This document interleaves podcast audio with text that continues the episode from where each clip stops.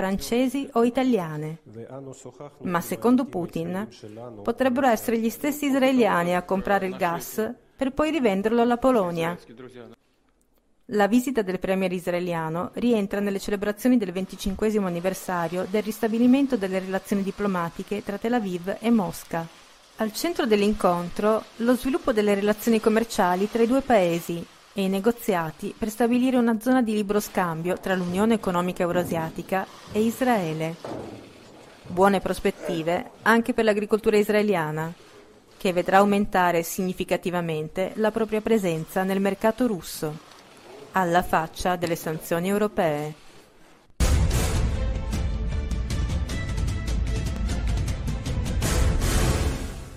Con 237 voti a favore, 5 contrari e 102 astenuti, mercoledì 8 giugno l'Aula della Camera ha approvato in via definitiva il reato di negazionismo.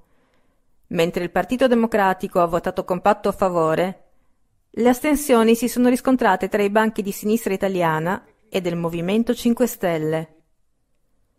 Tre voti contrari arrivano dal gruppo misto e due proprio da sinistra italiana. Molte le sedie vuote nell'emisfero di centrodestra.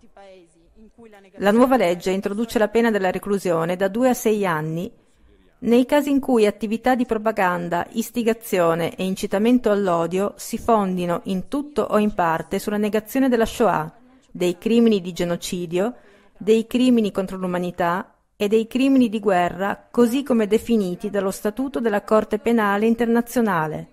Per Chiara Gribaudo, vicepresidente del gruppo Dem di Montecitorio, il Parlamento intende così contrastare una delle forme più sottili e striscianti della diffamazione razziale, della xenofobia a sfondo antisemita e in genere dell'incitazione all'odio. Ma l'approvazione del reato di negazionismo pone molti più problemi di quelli che vorrebbe risolvere. Aprendo la strada alla repressione penale delle opinioni, da domani potrebbe essere modificata la possibilità di essere informati attraverso le ricerche storiche. Commentando l'approvazione del nuovo reato, il direttore di Pandora TV, Giulietto Chiesa, si augura vivamente di non essere arrestato da una delle tre repubbliche baltiche o da un altro paese per istigazione al genocidio di qualche popolo dell'Africa subsahariana.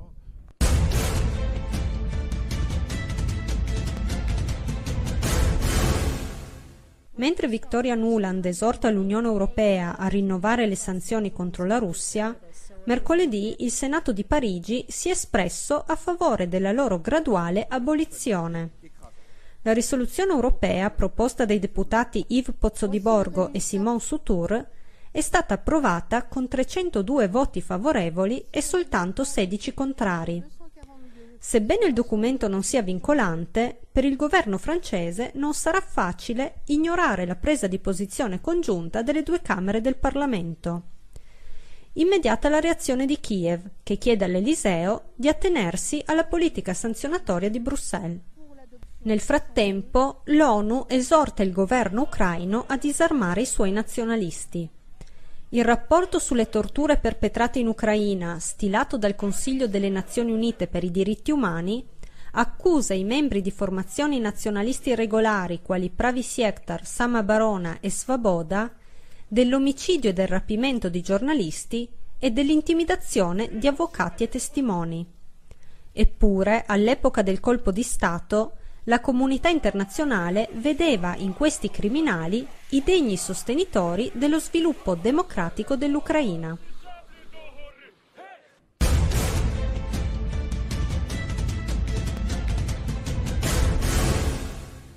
Secondo la British Petroleum, nel 2015 la Russia ha superato l'Arabia Saudita nelle forniture di petrolio, diventando così il più grande esportatore di oro nero nel mondo. Lo scorso anno la Russia ha esportato il 74,9% di greggio e il 33,7% di gas naturale e, nonostante le sanzioni, rimane il più grande fornitore di idrocarburi in Europa.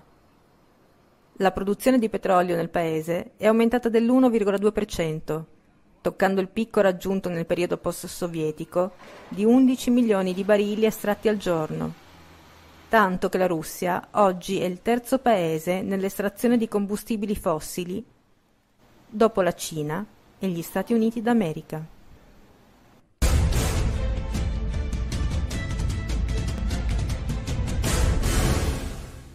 Domenica 5 giugno, in Kazakistan, un gruppo di uomini armati ha fatto irruzione in un negozio di armi e nella base militare di Aktobe, non lontano dal confine con la Russia, incontrando resistenza. 14 guerriglieri sono stati arrestati dalle forze dell'ordine, altri 13 hanno perso la vita. Tra le vittime anche tre civili e tre militari. Secondo il presidente Nursultan Nazarbayev, L'attentato è stato organizzato da seguaci di movimenti radicali pseudo-religiosi manovrati dall'estero e potrebbe trattarsi del primo segno di una rivoluzione colorata in via di preparazione.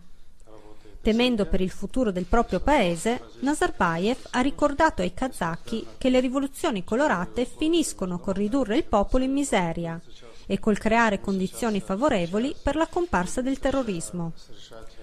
Il Kazakistan e gli altri paesi dell'Asia centrale, infatti, secondo Nazarbayev, sono vittime potenziali di organizzazioni islamiche quali Daesh, il cui fine ultimo potrebbe essere l'esportazione del terrore in Russia.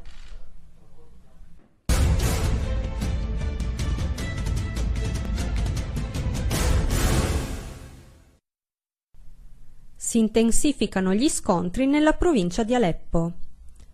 Assistite dall'aviazione russa, le truppe di Damasco hanno completato l'accerchiamento dei guerriglieri ad Aleppo e dato il via alla liberazione dei quartieri settentrionali della città. In prima linea i soldati delle forze Tigre, unità scelte dell'esercito siriano con funzioni principalmente offensive. Nel frattempo, Jebhat al-Nusra, assieme alle formazioni della cosiddetta opposizione moderata, si sta impossessando di nuovi territori a sud di Aleppo, dopo aver sferrato un attacco contro le truppe di Bashar al-Assad nei pressi di Khan Tuman.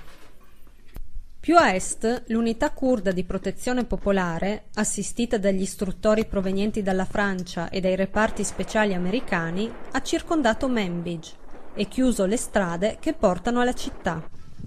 L'offensiva potrebbe iniziare nei prossimi giorni. Approfittando della disorganizzazione dei terroristi, parte delle milizie proseguono l'avanzata verso ovest, mentre i curdi del cantone occidentale di Afrin si starebbero muovendo verso est. L'unione delle milizie kurde occidentali con quelle orientali porterebbe al completo isolamento di Daesh dalla Turchia. Stando alle informazioni del Ministero delle Finanze degli Stati Uniti, un numero consistente di guerriglieri avrebbe già abbandonato l'organizzazione terroristica per la mancanza di fondi.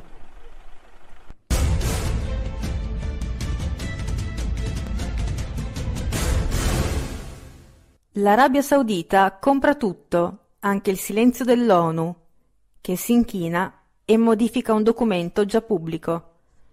Ad ammetterlo è il segretario generale Ban Ki-moon. L'ONU aveva inserito la coalizione del Golfo a guida saudita, impegnata nello sterminio dello Yemen, in una blacklist di organizzazioni che violano i diritti dei bambini del mondo, tra le quali organizzazioni anche Daesh e Boko Haram, altre creature della petromonarchia più ricca al mondo. L'elenco è stato pubblicato dalle Nazioni Unite il 2 giugno scorso, nel rapporto annuale del rappresentante speciale sui bambini e i conflitti armati. Mariad ha minacciato le Nazioni Unite di tagliare i fondi, in particolar modo i 100 milioni di dollari che fornisce l'agenzia ONU per i rifugiati palestinesi. Così la blacklist è stata depurata. Intanto l'aggressione saudita nello Yemen, con una pioggia di missili e bombe a grappolo di fabbricazione statunitense sulla popolazione inerme, ha causato la morte di 9.300 civili e la distruzione di 76.000 abitazioni. Secondo Amnesty International, un terzo dei civili uccisi sono bambini.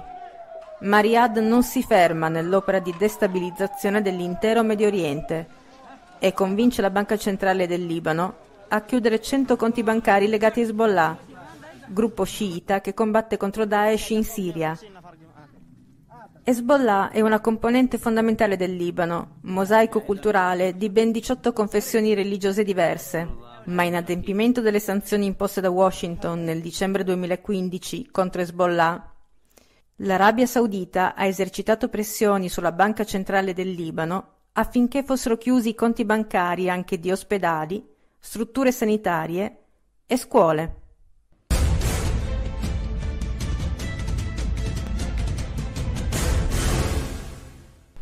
Il movimento di protesta che ha colpito la Francia negli ultimi mesi non si ferma nemmeno in occasione degli europei. Il presidente François Hollande cerca di far leva sul senso di responsabilità del popolo, ma i francesi non abboccano e continuano a chiedere la revoca della tanto contestata riforma del lavoro. Dopo il fallimento delle trattative tra la direzione della compagnia aerea e i sindacati, i piloti di Air France incrociano le braccia e annunciano lo sciopero dall'11 al 14 giugno. Estesa fino al prossimo martedì anche la protesta dei netturbini. Mercoledì il sindaco del comune di Saint-Étienne, che il 14 giugno vedrà il Portogallo sfidare l'Islanda, ha rinviato l'apertura della zona tifosi a causa della sporcizia presente nelle strade. Lavorano a singhiozzo anche ferrovie e metropolitana.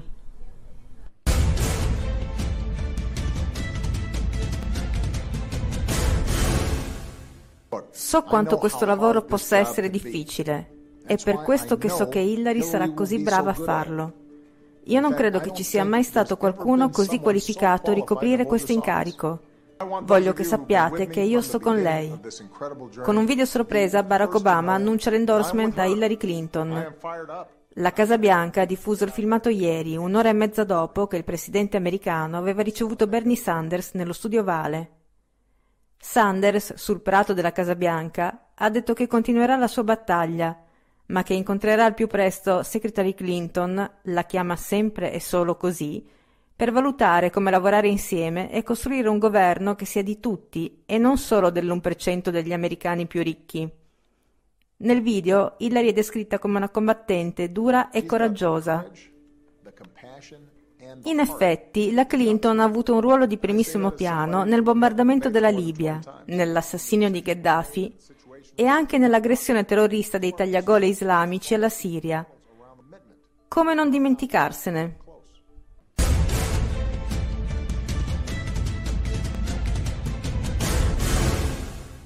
Un gruppo di imprenditori tedeschi e governatori delle regioni di Kaluga e Kaliningrad della Repubblica di Bashkiria hanno firmato accordi commerciali per un valore di 600 milioni di euro mercoledì 8 giugno a Monaco di Baviera. Previsti investimenti tedeschi in Russia nel settore agricolo e della logistica, così come nell'industria automobilistica e in quella farmaceutica. La coalizione rivale di Angela Merkel continua così a sollecitare lo smantellamento delle sanzioni contro Mosca. Nello stesso tempo la Russia, sotto sanzioni, entra di nuovo nel ristretto novero dei produttori mondiali di aerei di linea, con il nuovo Yakovlev MS 21300, un liner che farà concorrenza ai Boeing e agli Airbus sulle medie distanze. Modernissimo, costa meno, consuma meno e più veloce. Intanto, il numero di turisti cinesi in visita in Russia nei primi cinque mesi dell'anno è cresciuto del 63%. Già nel 2015 quasi un milione di cinesi ha visitato la Russia generando un giro d'affari pari a un miliardo di dollari. Per incrementare ulteriormente le relazioni tra i due paesi, Pechino si appresta ora a togliere il visto per i viaggi di piacere a Mosca. Secondo un rapporto dell'americana Merrill Lynch, 174 milioni di turisti cinesi sono pronti a spendere all'estero 264 miliardi di dollari in shopping da qui al 2019.